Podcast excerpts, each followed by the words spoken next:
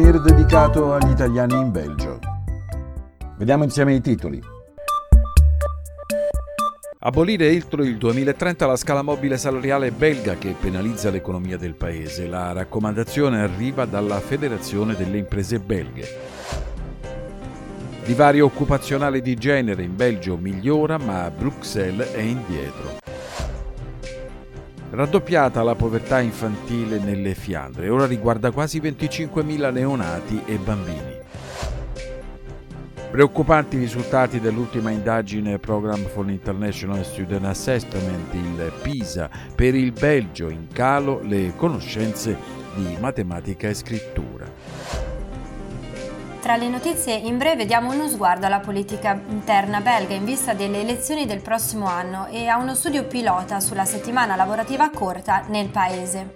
Nell'approfondimento vi segnaliamo una chance per l'Europa, manifesto della rete europea di Libera, che chiede la creazione di una società più equa per eliminare la criminalità organizzata e la corruzione. La Federazione delle imprese belghe ha raccomandato di abolire entro il 2030 il sistema quasi unico di indicizzazione automatica dei salari in Belgio. Per il CEO della federazione, Peter Timmermans, il sistema attuale di aumenti salariali obbligatori governativi è insostenibile e sta rendendo il Belgio sempre meno competitivo dal punto di vista economico rispetto ai suoi vicini europei. A inizio 2023 anche l'Organizzazione per la cooperazione e lo sviluppo economico, l'Ocse, aveva criticato il sistema belga sostenendo che esso rappresenta uno dei principali rischi per le prospettive economiche del paese in quanto potenzialmente in grado di indurre un'inflazione più persistente. Resiste ma si riduce il divario occupazionale in Belgio dove le donne sono meno occupate degli uomini. Nel 2022 il divario era di 7,6 punti percentuali, un dato inferiore alla media europea di 10,7 punti percentuali. Le Fiandre e la Vallonia hanno registrato i progressi maggiori con il divario occupazionale di genere che è sceso di circa 4 punti percentuali, ma Bruxelles è rimasta indietro ogni anno. Il divario è passato da 12 punti percentuali nel 2012 a 10,2 l'anno scorso. Secondo l'Istituto per l'uguaglianza di genere, la popolazione femminile residente a Bruxelles è spesso vittima di discriminazioni sul posto di lavoro a causa del genere e dell'origine straniera. Nelle Fiandre il numero di bambini che cresce in condizioni di povertà è raddoppiato rispetto a 20 anni fa, si tratta di quasi 25.000 tra neonati e bambini, la cifra resa nota dall'Agenzia per la Salute Infantile della regione di Upgrade e da De Morgan, rappresenta quasi il 13% dei bambini in quella fascia d'età e più del doppio di quella registrata due decenni fa. Questi bambini vivono in nuclei familiari nei quali il reddito mensile disponibile è sotto la soglia minima di povertà o hanno genitori con una situazione lavorativa precaria. Spesso si tratta di giovani che abitano in alloggi precari, hanno problemi di salute. Il mondo politico è diviso su quali misure adottare, ma una ricerca condotta dall'Università di Leuven e dall'Università di Ghent sottolinea che garantire i pasti scolastici a prezzi accessibili è un mezzo efficace per combattere la povertà infantile. Il livello di lettura, conoscenze in matematica e scienze tra gli alunni fiamminghi non è mai sceso così tanto come negli ultimi anni, lo dimostrano i risultati dell'ultima indagine PISA, Program for International Student Assessment.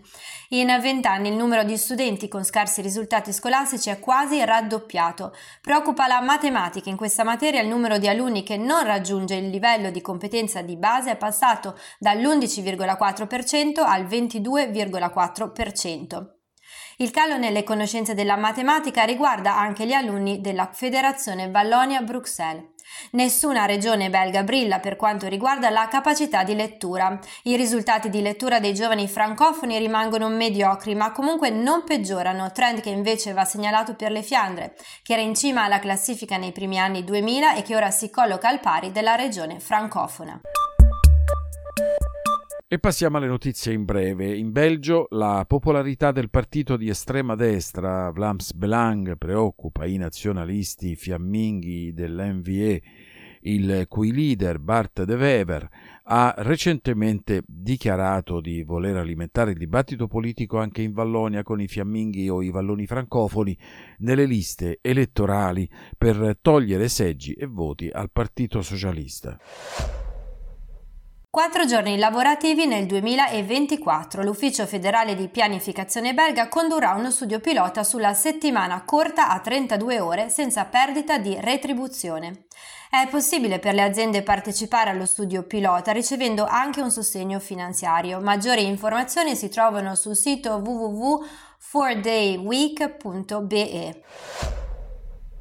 Le barriere rocciose del mare del nord devono essere maggiormente protette dalla pesca a strascico dei pescherecci. L'avvertimento è contenuto nel nuovo studio dell'Istituto di Scienze Naturali che ha esaminato anche l'Inderbanken, ovvero la parte belga del mare del nord. Qui si stima che l'89% dell'habitat sia disturbato a causa delle attività di pesca e benché queste siano diminuite del 60% tra il 2021 e il 2022.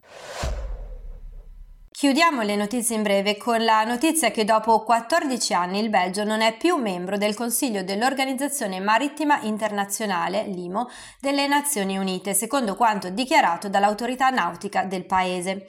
Nella recente votazione per eleggere la composizione del Consiglio e alla luce della leggera sovrarappresentazione dell'Unione Europea nel Consiglio, il Belgio non è stato rieletto.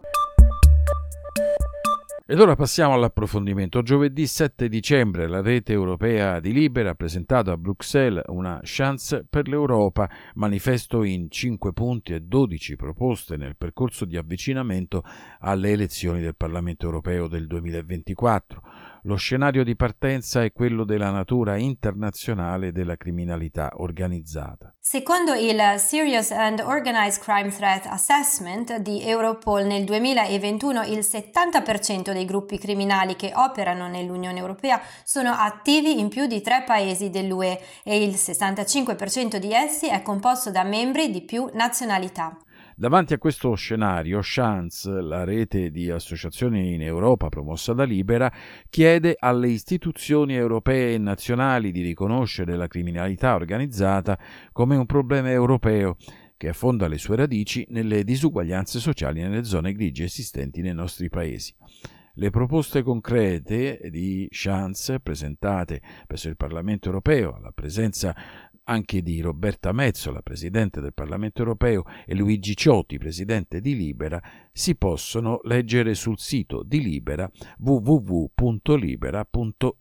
Tra queste ricordiamo la richiesta di recuperare i beni comuni dalla criminalità organizzata con l'istituzione di un fondo speciale per sostenere i progetti della società civile dei beni confiscati. L'istituzione di un tavolo di confronto permanente tra le istituzioni, le vittime e le loro famiglie, nonché le organizzazioni della società civile, e infine una maggiore protezione per l'ambiente e la salute pubblica dalle ecomafie.